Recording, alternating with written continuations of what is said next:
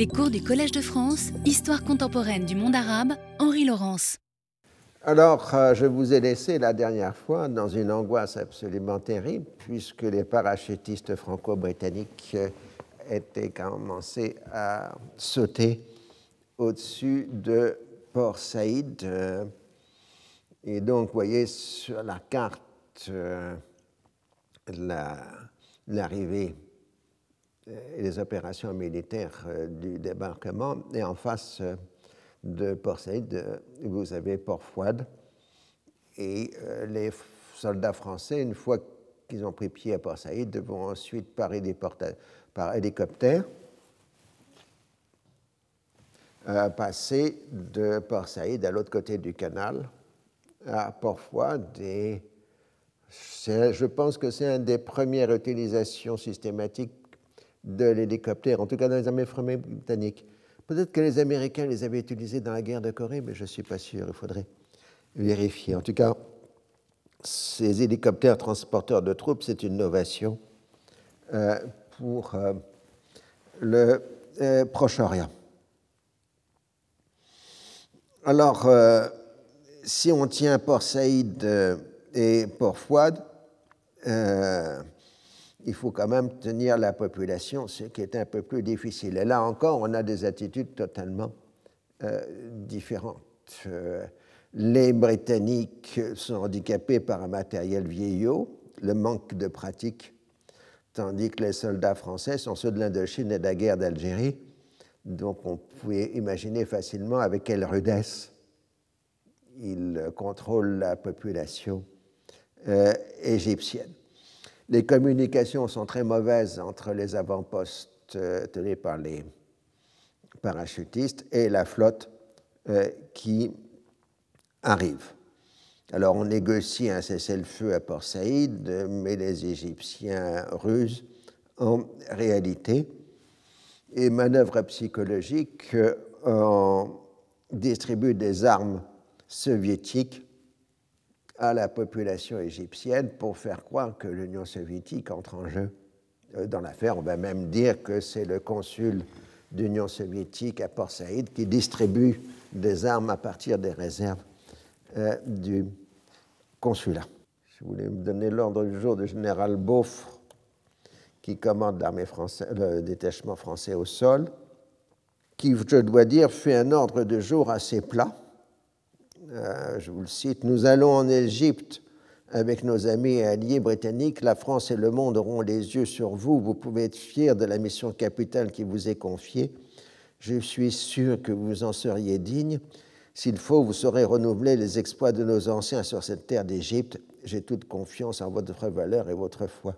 Euh, les anciens, c'est Saint-Louis et Bonaparte. Hein. et euh, au moins, ils s'exprimaient mieux. Les, déclarations, les proclamations de Bonaparte étaient bien plus flamboyantes que la prose plate euh, du général euh, Beaufre. À l'ONU, les Français franco-britanniques sont complètement isolés et surtout, euh, au 6 novembre, l'affaire hongroise est à peu près liquidée pour les soviétiques et maintenant ils peuvent revenir en jeu. Mais à l'époque, il faut bien comprendre les deux blocs euh, n'avaient pas une vraie connaissance du potentiel militaire de l'un et de l'autre. Et une des grandes stratégies de Khrouchtchev jusqu'à la crise de Cuba, ça lui coûtera cher d'ailleurs, c'est de faire croire que l'Union soviétique dispose d'un potentiel militaire nucléaire et balistique bien supérieur à ce qu'il est en réalité. Il a compris que les Occidentaux commencent à être obsédés par le risque de guerre nucléaire. C'est au milieu des années 50 que commence à s'installer la panique devant la guerre nucléaire en Occident. Euh, et euh, donc il va jouer sur ces dimensions pour une opération de chantage à la guerre qui n'est qu'un bluff. Donc quatre messages vont être envoyés par celui qui est officiellement le chef de l'État soviétique, le maréchal Bulganin. C'est une question de protocole puisque c'est Khrouchtchev qui rédige. Euh, donc, celui destiné à Eisenhower propose une action conjointe au nom des Nations Unies pour mettre fin à l'agression. À Eden, la teneur est plus menaçante. L'agression commise contre l'Égypte est injustifiable. Il est évoqué l'utilisation de fusées contre la Grande-Bretagne et la France, pas par rapport aux États-Unis, parce que de toute façon, en 1956, il n'y a pas encore d'ICBM, c'est-à-dire de missiles intercontinentaux. Euh, sans en indiquer la provenance, Mollet est traité de la même façon et le plus dur, c'est le message adressé à Ben Gurion. Le gouvernement soviétique a déjà exprimé sa condamnation sans réserve de l'agression armée d'Israël ainsi que de la Grande-Bretagne et de la France contre l'Égypte, agression qui constitue une violation directe et flagrante de la Charte et des principes des Nations Unies.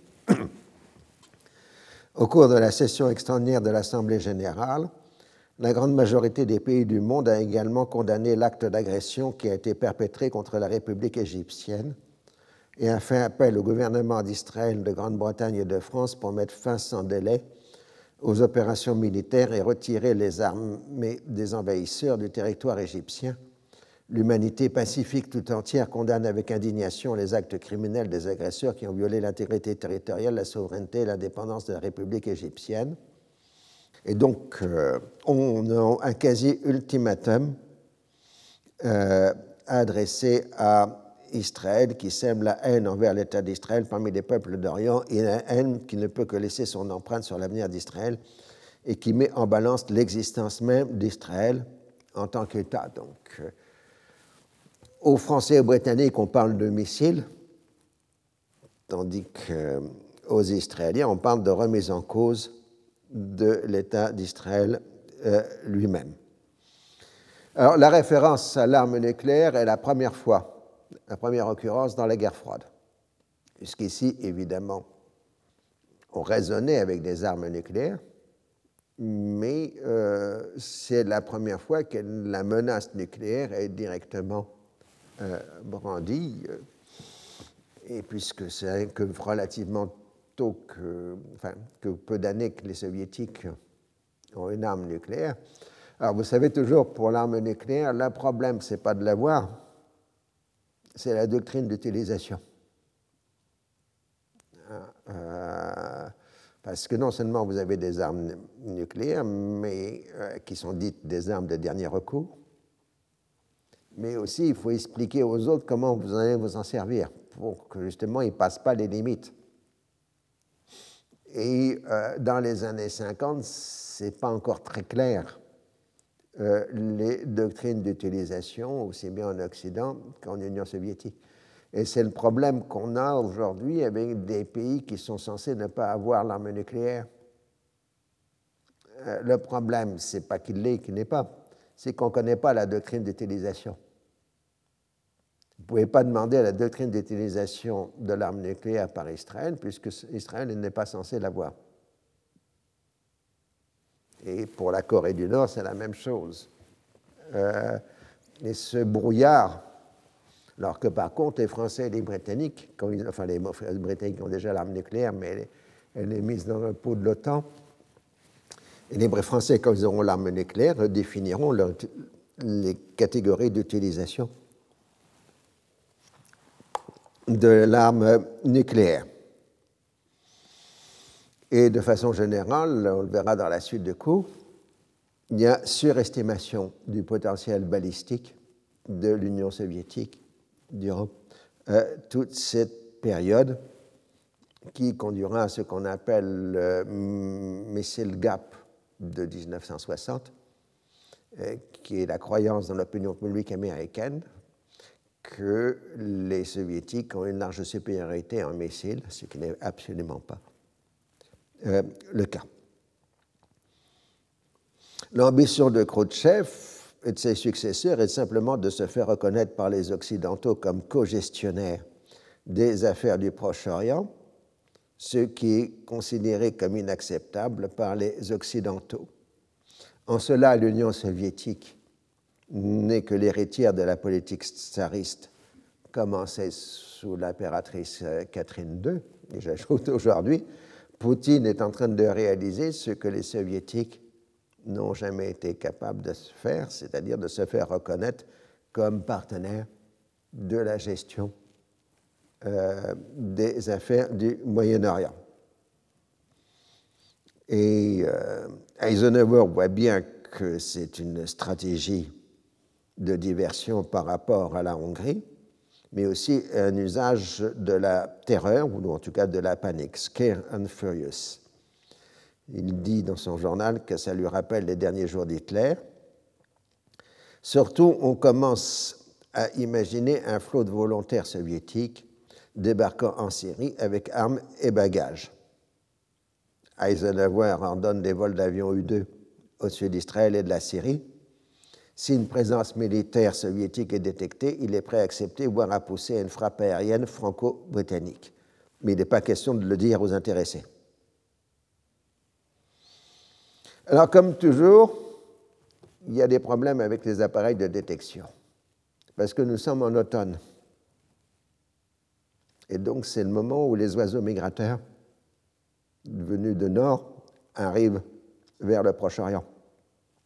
Donc, les vols d'oiseaux migrateurs volant au-dessus de la Turquie sont pris par les radars de l'OTAN comme des avions soviétiques à direction de la Syrie. Et donc, euh, évidemment, ça panique un moment euh, les Occidentaux. Et euh, d'autre part, les Égyptiens, qui sont très bons dans ce domaine, font une très belle opération d'intoxication pour faire croire que des volontaires soviétiques vont arriver en masse sur le sol égyptien. Alors l'expression volontaire, ça renvoie à la guerre de Corée. Euh, les, les, soviétiques et surtout euh, les Chinois avaient envoyé des centaines de milliers de volontaires euh, en Corée. Donc c'était une façon de dire je ne suis pas responsable, ils sont volontaires. Bon, c'est juste une gentillesse de vocabulaire. Alors, euh, la réponse américaine, c'est que tout doit être géré au niveau de l'ONU, le cessez-le-feu. Et euh, en même temps, les Américains vont commencer à couvrir euh, les Franco-Britanniques, c'est-à-dire que la sixième flotte américaine se rapproche de la flotte franco-britannique de telle façon que si on attaque les Franco-Britanniques, ce serait une attaque contre les États-Unis. C'est improbable, mais on ne sait jamais. Alors, le 6 novembre, dans ce contexte, a lieu le débarquement euh, des troupes françaises et britanniques ce n'est déjà plus considéré qu'une prise de gage pour une négociation à venir. La Grande-Bretagne n'est pas inquiète par le bluff soviétique parce qu'elle a l'arme nucléaire. Donc, euh, elle a la capacité euh, de répondre. Mollet est plus inquiet, évidemment, parce que la France n'a pas d'arme nucléaire à cette époque. Il demande à un ambassadeur américain la couverture euh, nucléaire américaine et l'ambassadeur renvoie à l'OTAN et au résultat des élections américaines. Autrement dit, les Américains disent on vous protégera éventuellement après les élections, mais il faut que vous arrêtiez les combats d'abord. Alors, euh, donc, le débarquement a lieu le 6 au matin sur le terrain et on progresse ensuite le long du canal en direction d'Ismaïlia. Mais surtout, la livre sterling s'effondre sur le marché d'échange. Et euh, les réserves de change de la Banque d'Angleterre euh, diminuent de façon drastique. Donc le chancelier de l'exécutif, Macmillan, adresse des appels au secours aux Américains pour avoir de nouvelles lignes de crédit, et évidemment, on, lui répond euh, non. Tant que les combats euh, ne se sont pas arrêtés, il n'est pas question que vous obteniez des lignes de crédit américaines ou du Fonds monétaire internationale. Donc Macmillan s'affole et demande au gouvernement britannique un cessez-le-feu, sinon il n'y a plus de livres sterling. Alors euh, ça, c'est un problème dans l'histoire euh, britannique contemporaine, puisqu'on a accusé Macmillan d'avoir euh, sciemment exagéré la menace sur la livre sterling le 6 novembre, alors que d'autres disent non, non, le danger était réel. Mais il va y avoir euh, tout un mythe qui va se créer dans l'histoire britannique de la, entre guillemets, la trahison de Macmillan qui va utiliser la crise pour, euh, en quelque sorte, poignarder dans le dos Eden et lui prendre la place. C'est le côté, si vous voulez, euh, Game of Cards euh, des feuilletons anglais ou américains sur le, la politique. Et donc, à Paris, le chancelier allemand Adenauer est en visite euh, pour discuter du contenu du traité de Rome. Je vous rappelle, tout ça, c'est dans le même contexte de la préparation du marché commun. L'allemand plaide pour la fermeté, mais euh, il dit euh, que le grand problème, c'est de savoir si les États-Unis ont-ils les nerfs ou non pour commencer une guerre atomique avec l'Union soviétique pour le salut de la France et de la Grande-Bretagne. Ça, ce sera le point central de toutes les discussions de l'Alliance atlantique jusqu'à la chute du mur de Berlin. Est-ce que les Américains interviendraient dans le cadre d'une guerre nucléaire qui serait limitée à l'Europe?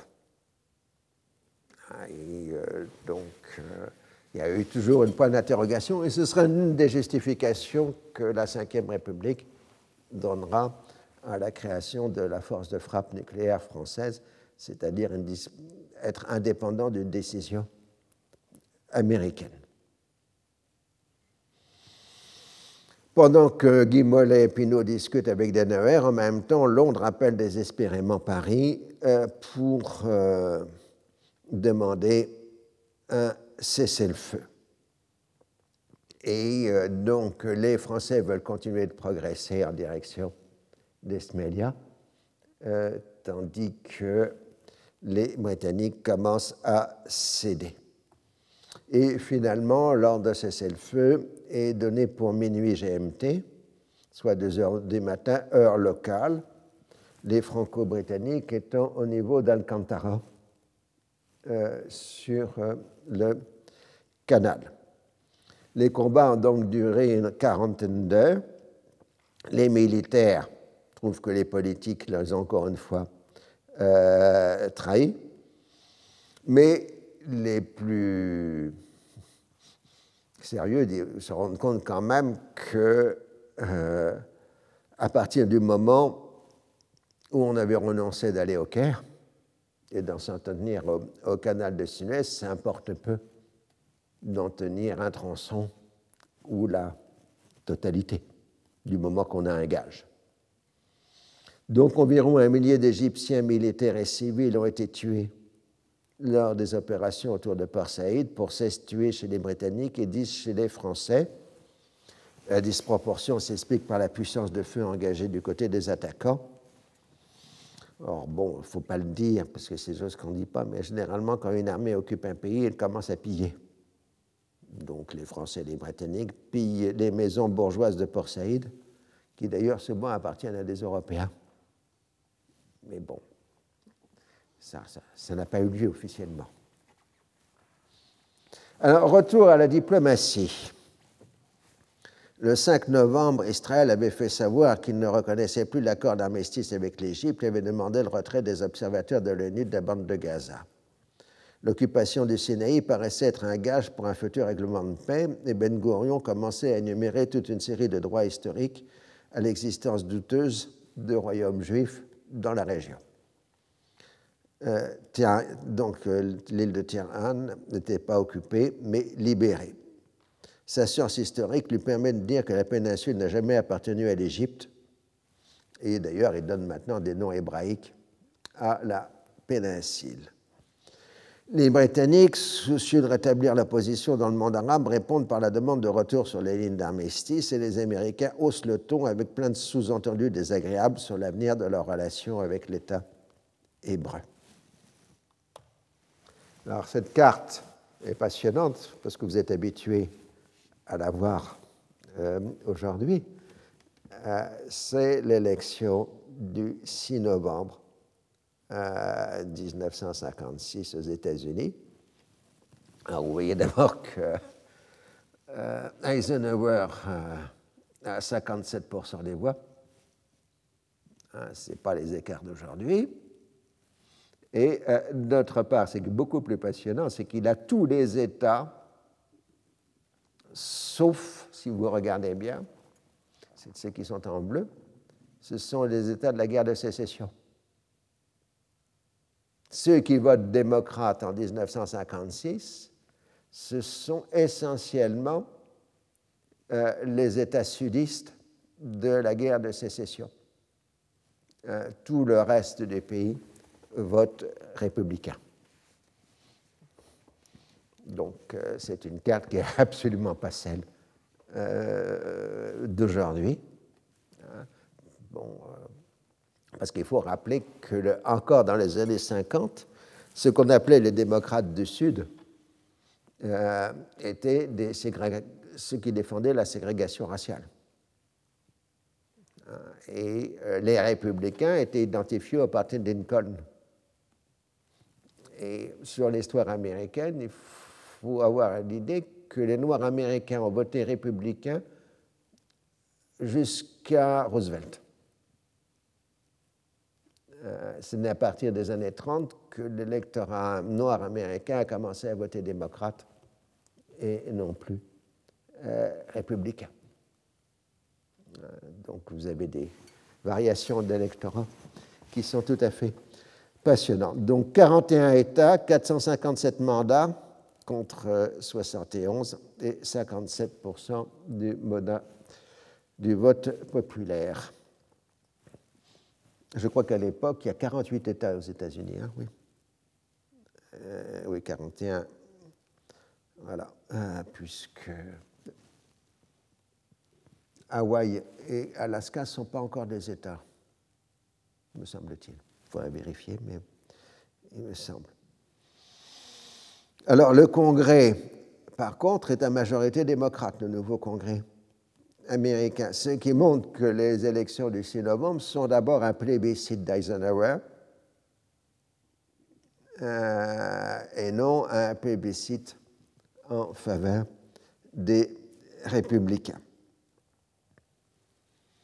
Alors la question du, de la force internationale, euh, maintenant qu'elle cessé le feu, se pose. Si on prend des forces venant euh, des membres permanents du Conseil de sécurité, ah ben, on risque d'avoir des soviétiques. Donc, en plus, il y a le problème des Français et des Anglais.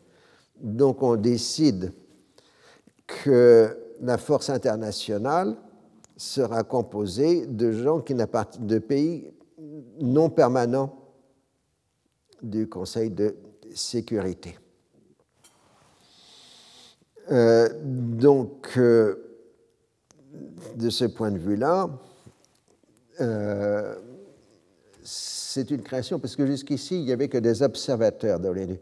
Le, Moyen-Orient, c'est le lieu où, où l'ONU crée des nouvelles choses. Les observateurs avaient été créés en 1948 par Bernadotte lors du premier conflit israélo-arabe. Donc les forces d'interposition, c'est une création euh, de Suez.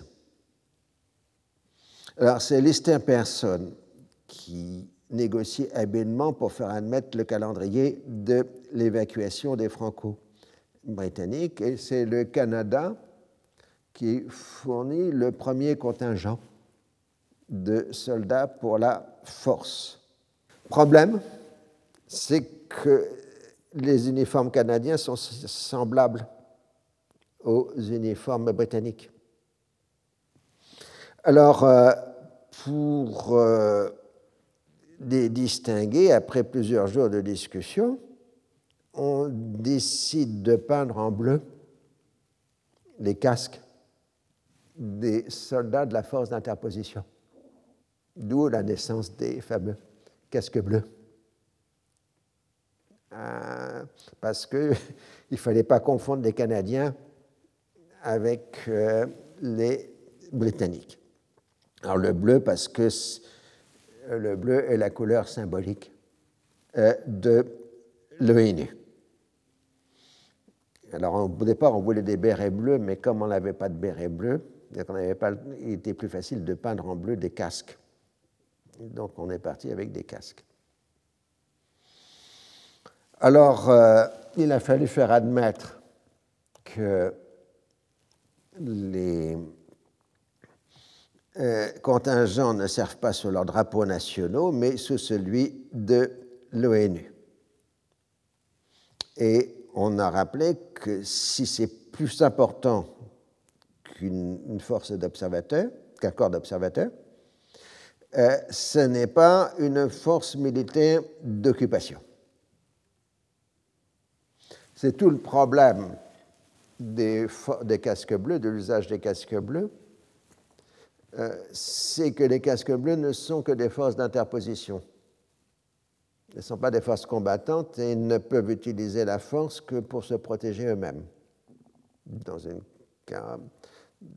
Ça veut dire en clair qu'à chaque fois qu'il y aura dans l'histoire l'utilisation de casques bleus, ça ne peut fonctionner que si les parties présentes sont d'accord à ce qu'il y ait des casques bleus. Euh, par exemple, à Chypre, vous avez des casques bleus parce que les Turcs et les Grecs veulent qu'il y ait des casques bleus pour faire l'interposition. Mais euh, sinon, euh, ça ne marcherait pas. C'est la même chose pour la fénule au Liban ou un peu partout. Alors, dans les, années 60, un Marzel avait voulu faire de véritables forces combattantes de casque bleu dans l'affaire congolaise ça avait échoué. Hein. Donc ceci un rappel, parce que vous avez toujours des hommes politiques qui disent il suffit d'envoyer des casques bleus. Non, les casques bleus, c'est possible que si les parties prenantes euh, acceptent que ces forces euh, s'interposent. Hein, vous, en avez dans le Golan, etc. ensuite, il y a la différence entre une force multinationale et une force internationale, mais ça, on le verra dans la suite euh, du cours. Alors, les premiers casques bleus sont des Scandinaves qui arrivent le 15 novembre en Égypte, dans le secteur d'Ismaïlia. Alors, à cette époque, Nasser, tant que les Français britanniques sont encore sur le sol égyptien, euh, sont les propos de Nasser sont plutôt euh, modérés. Il fait un compte-rendu des événements à son peuple par le biais de discours dans sa rhétorique habituelle et il minimise très largement les pertes de son armée, en particulier dans l'aviation il souligne le soutien arabe, il remercie les opinions publiques britanniques et françaises qui ont condamné l'agression et se félicite que les deux grandes puissances, l'Union soviétique et les États-Unis, s'y soient ouvertement euh, opposés. On continue à faire croire à l'arrivée éventuelle de volontaires soviétiques, mais en même temps, euh, on veut se détacher, on ne veut pas être apparaître comme une euh, dépendance de l'Union soviétique. Alors, euh, la dispute essentielle à ce moment-là, c'est qui fera les travaux de dégagement euh, du canal. Les Français et les Britanniques disent il n'y a que nous qui avons les moyens matériels pour réparer le canal et rétablir la circulation, mais les Égyptiens refusent que ce soit les Français et les Britanniques. Donc il y aura une longue controverse sur cette affaire. Euh, Et puis finalement, ce sera confié à l'ONU, mais avec du matériel français et britannique. Euh, donc la diplomatie a des moyens. Alors, euh, en même temps, et élément douloureux pour beaucoup, la décision égyptienne est faite d'expulser d'Égypte les résidents français et britanniques, ainsi que les sionistes, c'est-à-dire les juifs présents en Égypte, qu'ils aient ou non la nationalité égyptienne. Alors les Français euh, en Égypte étaient environ 7000 euh, personnes euh, qui sont expulsées d'Égypte. Les Britanniques, c'est environ 8000 citoyens britanniques. Je dis bien citoyens britanniques parce que beaucoup sont des Maltais.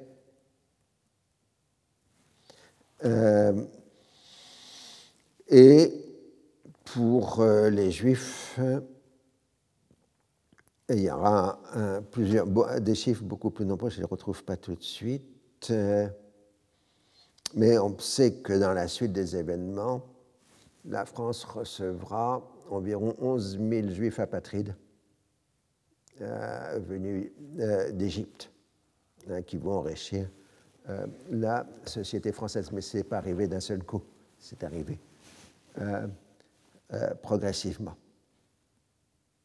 donc c'est le même mouvement, si vous voulez, qui conduit au départ de gens comme Claude François, Dalida, etc. Euh, tous ces milieux dits levantins qui vont quitter le monde arabe, parce que tout simplement on refuse qu'ils y soient, et qui vont enrichir euh, les sociétés occidentales, en particulier euh, dans le domaine de la variété. Je ne sais pas pourquoi, mais il y a eu beaucoup de, Levantin dans la variété euh, et des grands noms par conséquent.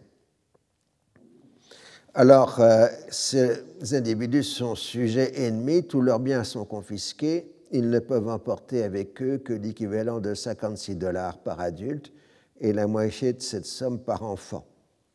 Le motif avancé est de les protéger de la colère du peuple égyptien après l'agression des trois pays. La confiscation est justifiée par l'ampleur des destructions commises par les envahisseurs. Le sort euh, des Juifs égyptiens est particulièrement dur pour ceux qui se trouvent privés de nationalité égyptienne sans en avoir une autre. Ils se trouvent à la fois ruinés et apatrides. Ces exilés partent dans des conditions difficiles vers l'Europe, où ils reçoivent une aide de la part des communautés juives locales ou vers Israël. Ils sont d'abord par l'Europe parce qu'ils ne peuvent pas aller directement en Israël. Environ un tiers des 50 000 juifs présents en Égypte quitteront de façon plus ou moins forcée le pays entre novembre 56 et mars 1957. À la fin avril 57, ceux qui n'avaient pas les nationalités françaises et britanniques bénéficieront de la levée du séquestre sur leurs biens. L'émigration continuera les années suivantes et il ne restera que 7000 juifs égyptiens en 1967. Autant qu'on puisse euh, le déterminer sur la totalité des Juifs égyptiens, environ la moitié se seront installés en Israël et l'autre moitié en Europe ou dans les deux Amériques. Le clivage se fait souvent sur les moyens financiers, les plus aisés n'allant pas en Israël, enrichissant leur pays d'accueil de leur présence, et surtout la France, tout simplement parce que ces juifs égyptiens étaient francophones. La conscience collective des groupes est restée forte en dépit de cette dispersion. La mémoire est forte, y compris chez les enfants ou les petits-enfants des expulsés euh, de 1956. Alors, bon, j'ai signé évidemment, mais aussi beaucoup de ces, gens-là enrichiront les professions intellectuelles. Euh, vous aurez des psychanalystes, euh, des économistes, etc. Enfin, le milieu est euh, très varié. Le 28 novembre, Ben Gurion fait adopter par la Knesset une motion demandant l'arrêt de la persécution des Juifs en Égypte, tout en disant qu'ils sont fortement attachés à leur foi qui les conduit à un retour à Sion, c'est-à-dire Israël. Il faut immédiatement les libérer des camps de concentration et de mettre fin à la discrimination. Alors, ce genre de déclaration ne peut que renforcer l'idée égyptienne que ces gens euh, ne sont pas vraiment des Égyptiens. Dans le même discours, euh, le Premier ministre affirme que les véhicules des officiers égyptiens étaient décorés à la croix gammée et que de nombreux soldats avaient Mein Kampf en leur possession. Ce qui est tout à fait douteux, d'abord parce qu'une grande partie des soldats égyptiens étaient analphabètes, euh, et ensuite parce qu'aucune preuve matérielle de ces faits n'a été apportée. On est bien là dans le processus conscient et inconscient de nazification des Arabes. Le même amalgame se retrouve dans l'affirmation que l'expulsion des Juifs a été accomplie avec l'aide de vétérans nazis et de conseillers soviétiques. Oui, c'est comme ça en histoire. Vous avez à la fois des faits réels qui sont les, confiscations des biens les expulsions, et puis autour de là se concentrent les fantasmes. Et donc, dans le cas précis, euh, le double fantasme nazi et soviétique euh, dans le discours israélien. Mais on a la conviction que c'est vrai. Plusieurs facteurs permettent d'interpréter cet exode dont les responsables égyptiens, y compris Nasser, nient l'existence. D'un côté, on trouve l'impossibilité de maintenir une identité juive forte dans un pays en guerre avec Israël, qui se définit comme l'État du peuple juif. De l'autre, il y a la volonté inexorable de la société égyptienne de vouloir éliminer les communautés définies comme étrangères et se percevant comme Levantine, qui occupait un rôle important dans l'économie. Au début du XXe siècle, le grand leader nationaliste égyptien Mostafa Kamel avait traité les communautés étrangères en Égypte, y compris les Syriens et les Libanais, de, de, comment on traduirait de, de des intrus, oui, exactement. Ce sont les intrus. Ils ne les reconnaissaient pas du tout comme euh, des, euh, Égyptiens. Donc on voit cette conscience de la bourgeoisie égyptienne que ces gens-là, c'était leurs adversaires économiques et sociaux. Et c'est l'une des logiques du nasserisme, c'est de faire disparaître les communautés dites étrangères, même si elles ont la nationalité euh, égyptienne. Euh, sur le plan intérieur, ce qu'a fait Nasser, c'est l'égyptianisation. Alors aujourd'hui, vous avez toute une littérature nostalgique euh, d'une Égypte cosmopolite, etc. Mais je peux vous garantir que les Égyptiens d'aujourd'hui n'ont aucune envie de voir revenir cette Égypte cosmopolite, même si euh, dans le discours, ils font des gentillesses euh, aux gens qui reviennent pour leurs vacances ou à leurs enfants ou à leurs petits-enfants. Euh, la chose n'est pas. C'est du discours, c'est pas du, réel. Hein. Euh, mon ami Robert Solé est traité d'Égyptien par les Égyptiens quand il vient au Caire. Mais je peux vous garantir que je ne pense pas que les Égyptiens le pensent comme un Égyptien. Ceci pour ne pas avoir d'image d'épinal de ce genre de société. Donc en 1956, ce sont les Français, les Britanniques qui sont assimilés comme les Maltais et les Juifs qui sont expulsés, traités avec extrême dureté, mais il semble qu'il y a très peu de cas de violence physique euh, dans ces affaires euh, d'expulsion. Toutes les communautés connaîtront le même sort les années suivantes, comme les Italiens, les Grecs, les Shawam, les Syro-Libanais, avec confiscation des biens et expulsion forcée. Vous ne pouvez pas traîner en Syrie, au Liban, surtout en Syrie d'ailleurs, dans la milieu de la bourgeoisie, sans que les gens vous rappellent qu'ils ont des biens sous séquestre en Égypte depuis les années 50 et 60. C'était quelque chose qui arrivé assez spontanément dans la conversation, d'autant plus que dans les années 80, il y avait des tentatives de lever des séquestres et de retrouver ses biens. Et donc, euh, ça posait d'autres questions. Alors, incontestablement, le conflit avec Israël a aggravé la situation des Juifs d'Égypte, mais ce sont bien toutes les communautés, y compris celles d'origine arabe, y compris musulmanes, qui ont été victimes du processus d'égyptianisation. Donc, euh, il faut bien dire euh, cela. Les Juifs ont été particulièrement maltraités, mais tous étaient visés, et pas seulement eux. L'Égypte ne connaît pas de droit du sol, et la nationalité ne peut être transmise que par le père. Cela a été amendé seulement en 2004. En pratique, seul un musulman peut espérer raisonnablement obtenir la nationalité égyptienne et les obstacles ont été multipliés à l'encontre des réfugiés palestiniens et plus récemment de nos jours, euh, syriens. Voilà, donc. Euh, il faut rappeler que la nationalité, le droit du sang, c'est une invention du Code Napoléon. Et euh, que le code Napoléon ayant été récupéré par l'Empire ottoman très largement, euh, c'est à la base de tous les droits de la nationalité euh, au Proche-Orient. en tout cas pour les pays ex-ottomans, parce que le code Napoléon original ne faisait la transmission de la nationalité que par le père. Ce n'est qu'au XXe siècle que les amendements du code Napoléon permis en France, par exemple, le passage à la nationalité par la mer. Mais d'ici là, les, hommes moyen-orientaux avaient conservé la première version. Hein? Et la même chose pour l'Allemagne. Euh, on vous explique que l'Allemagne, c'est le droit du sang, tandis que la France, c'est le droit du sol.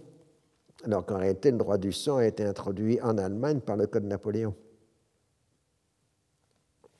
Mais bon, ça, ce sont les surprises euh, de l'histoire, et même si je résume peut-être un peu trop succinctement des questions complexes qui font que j'aurai des courriers de protestation quand ceci sera mis en ligne. En tout cas, on passe à l'évacuation.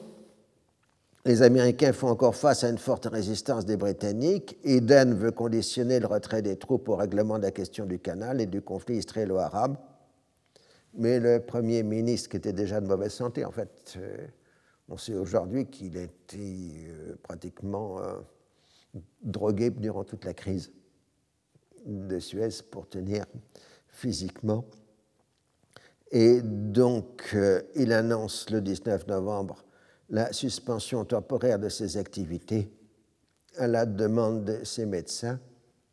Et le 23 novembre, il part se reposer à la Jamaïque, dans la propriété d'un ami qui s'appelle Ian Fleming, c'est-à-dire le père de James Bond. Cela lui vaudra beaucoup de critiques à un moment où son pays vit en pleine austérité.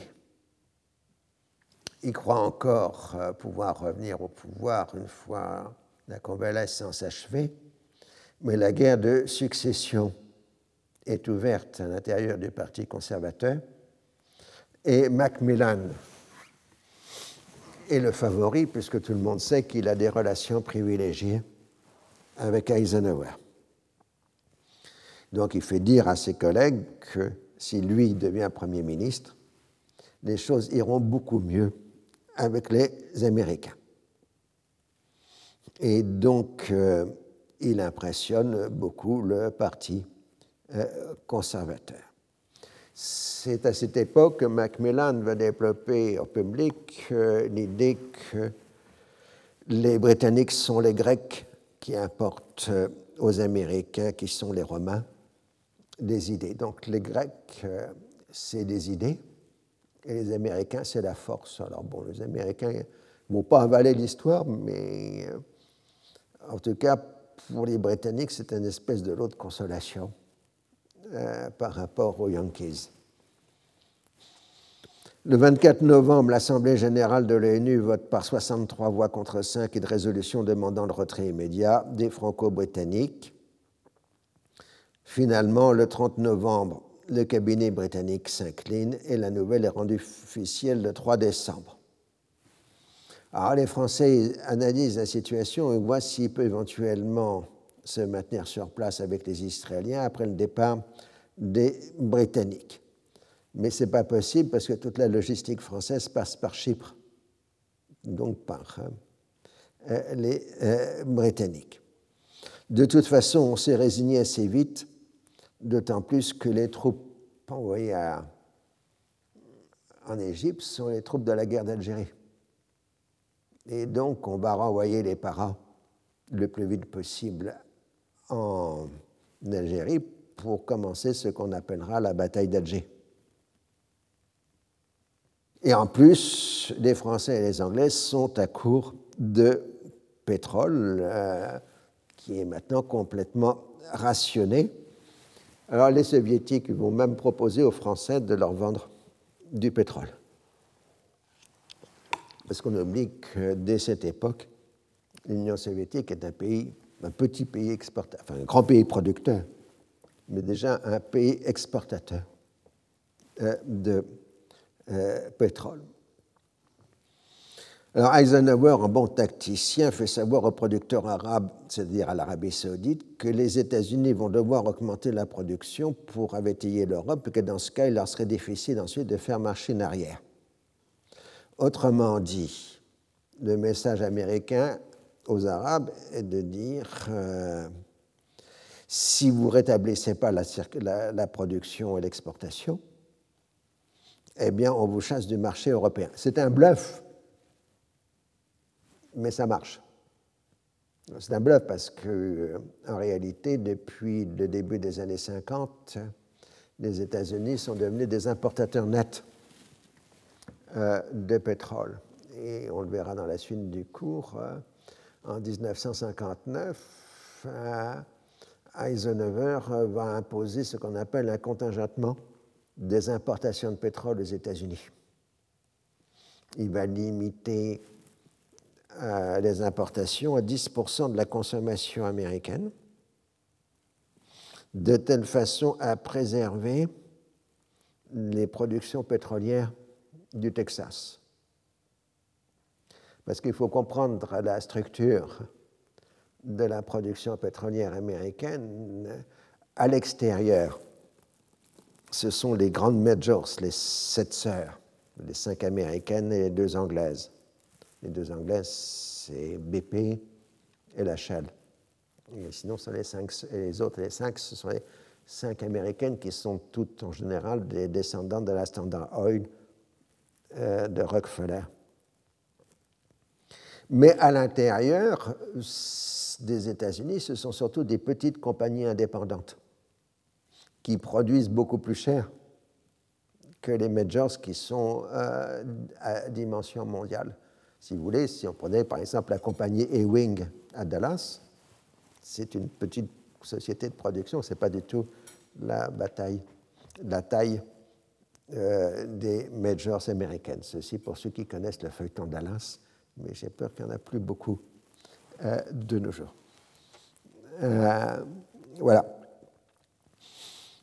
Et euh, donc, une fois que l'accord est fait sur l'évacuation, brusquement, les lignes de crédit sont rétablies à destination de la monnaie britannique et le pétrole américain commence à arriver euh, euh, en Europe. Mais toute la question est toujours la même. C'est que pour pouvoir augmenter la production américaine et la, réorienter vers l'Europe, il faut la cartéliser. Ce qui est déjà plus ou moins le cas au Texas. Euh, mais si vous faites un cartel de production, vous passez sous le problème de la loi antitrust. Euh, donc, euh, c'est pour cette raison que les Américains ne poussent pas une exportation massive vers euh, l'Europe, c'est-à-dire que tant que le pétrole du Moyen-Orient ne sera pas rétabli, c'est-à-dire avant la réouverture de l'éoduc de l'IPC et du canal de Suez, l'Europe va se trouver à peu près à une consommation de l'ordre de 75 à 80% de la consommation d'avant-crise. Cela permet de faire tourner l'économie européenne tout en maintenant un système de rationnement. Voilà, donc c'est le premier rationnement du euh, pétrole. Alors maintenant que l'affaire est réglée, donc là c'est Force de l'ONU qui arrive à Ismailia, là c'est Eden et Madame euh, qui vont euh, arriver à la Jamaïque. Et donc, vous voyez que le Canadien qui commande les troupes des casques bleus et l'officier britannique qui commande euh, les troupes britanniques portent strictement euh, le même uniforme.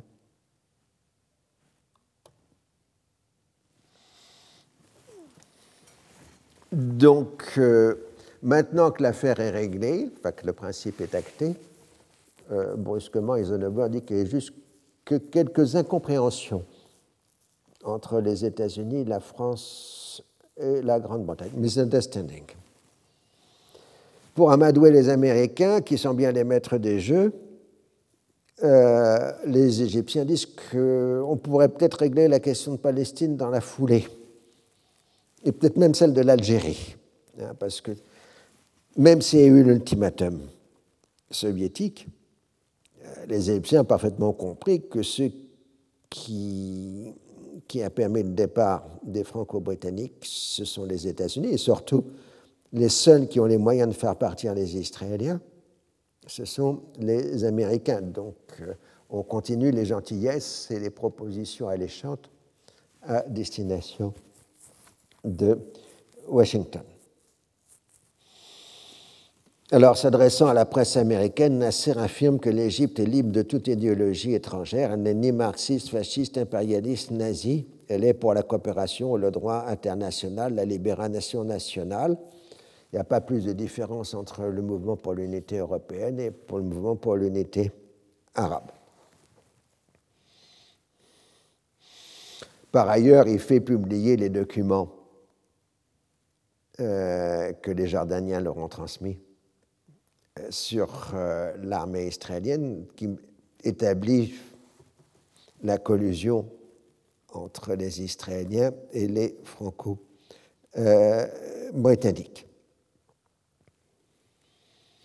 Alors le 3 décembre, euh, le retrait est annoncé sans retard. Le calendrier exact n'est pas encore fourni, tandis que les Israéliens se retirent à 50 km euh, du canal. Alors, c'est toujours plus long pour partir que pour arriver. Ça, c'est une vieille histoire. Il faut évacuer tout le matériel. Euh, donc, cela prend euh, plusieurs jours. Et dans leur retrait, les Israéliens détruisent systématiquement l'infrastructure civile à fur et à mesure qu'ils se replient vers l'intérieur du Sinaï. Donc le 14 décembre, Anthony Eden reprend ses fonctions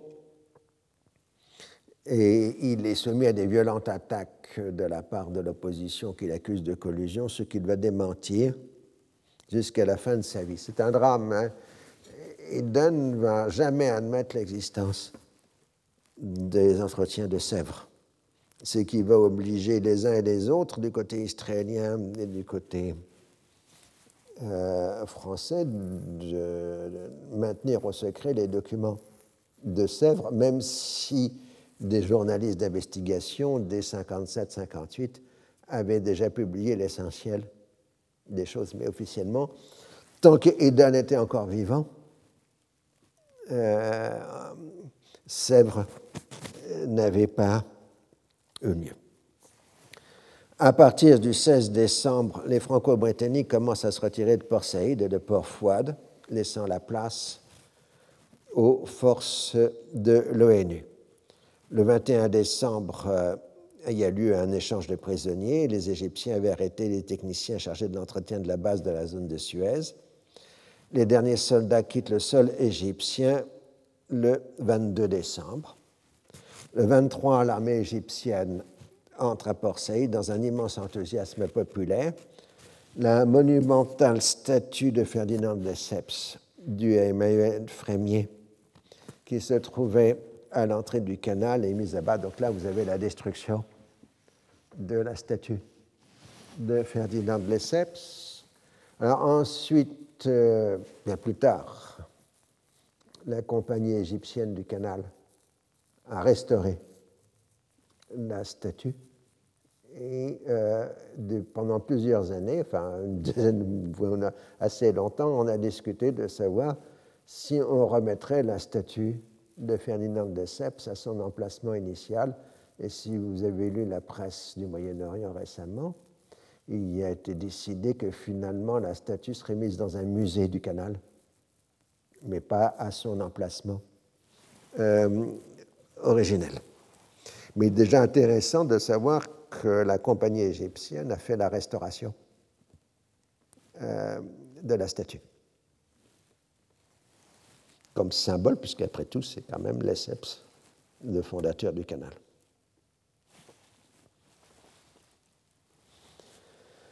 Alors il reste la question de l'occupation israélienne du Sinaï et de la bande de Gaza. L'Égypte marque qu'elle ne peut accepter la reprise de la circulation tant qu'elle n'a pas l'assurance d'un retrait complet des Israéliens. Il en est de même pour la Syrie, pour la restauration de l'éléoduc de l'IPC.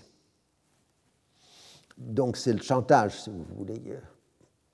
Tant que les Israéliens seront dans le Sinaï et à Gaza, il n'y aura pas de pétrole.